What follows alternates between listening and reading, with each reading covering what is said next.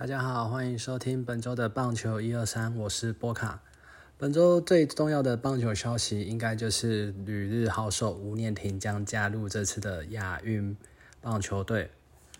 这个消息一出，当然让台湾的球迷相当的兴奋。毕竟中华队已经很久很久没有在亚运拿到金牌了。上一次中华队在亚运拿到金牌，已经是零六年雅典奥运的时候。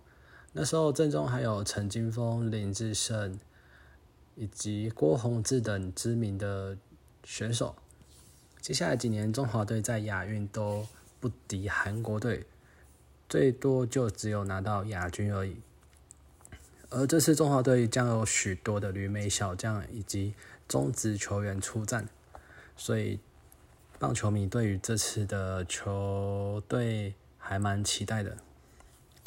首先，吴念婷这次能加入中华队是蛮令人意外的一件事情，毕竟他是现役的日子一二军的选手，而西武狮队上一次拿到日本一已经是零八年的事情。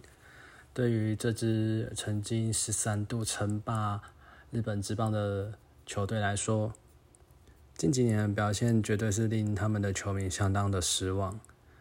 西武在今年也决定要重新选一个监督，所以他们换上了过去在日本职棒、美国职棒都有相当出色的表现的松井降同样，也就是俗称的小松井。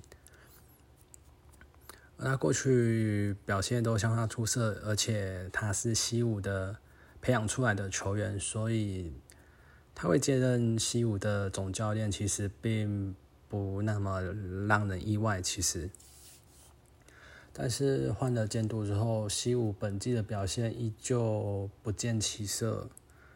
截至台湾时间九月十二日为止，他们只有打出五十六胜六十八。败一和，胜率四成五二的成绩，这个战绩只能排在羊年第五，呃，仅优于日本火腿。而西武团队的投手防御率其实是相当不错的哦，他们团队投手防御率只有二点九三，可以排在羊年第二。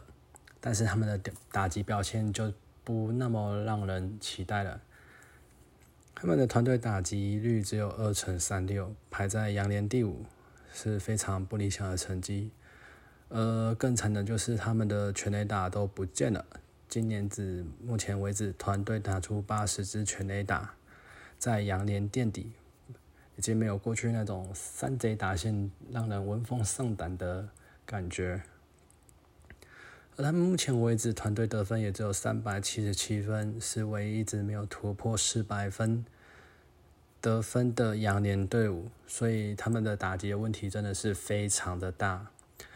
当然，其中一个原因就是因为他们的正中正重炮山川穗高本季陷入了丑闻。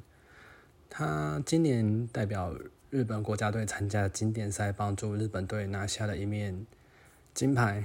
而赛事开打没多久之后，就因为丑闻，所以遭到球团的禁赛。呃，虽然现在他已经确定无罪，但是球团今年是不会再让他上场了。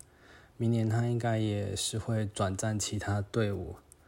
而在他因为丑闻所以有空缺的情况下，吴念婷本季在一军其实没有获得太多的机会啊。他在一军只有获得九十二个打席，然后缴出的打击三围是二乘零五。三乘一九以及二乘九五，全垒打已经有一支的表现，不过他在得点圈的打击率还是相当的不错，三乘零四，算是非常的优异。但是球队以及教练团就没有给他那么多的机会。他在二军其实打的相当亮眼。打击三围是三乘四六、四乘四九以及五乘一二。比较可惜就是教练团没有选择在一军给他多一些打数。呃，二一年赛季他那时候也是因为阵中有很多伤病，所以出赛了，在一军出赛了一百三十场，那时候也是生涯最多一季。虽然打击三围是二乘三八、三乘一零以及三乘四八，但有十支全垒打的表现哦。而且他在得点圈的表现相当优异，所以也被其他人称，也被外界称为他得点圈之鬼。在人才济济的西武斯能抢到这一席的先发是相当不容易的。而在义军球季尚未结束的情况下，球团就同意他去参加亚运。某种情况其实也代表说，可能教练团没有那么的想要用他，或是那么的喜欢他。所以，虽然西武本季要打进季后赛的几率是微乎其微，但这时候选择让正中的算是这过去两年蛮主力的球员离队去打亚运比较低阶级的赛事，这种情况就对吴念婷来说，可能自己也会不太的，也会有一些警惕的心。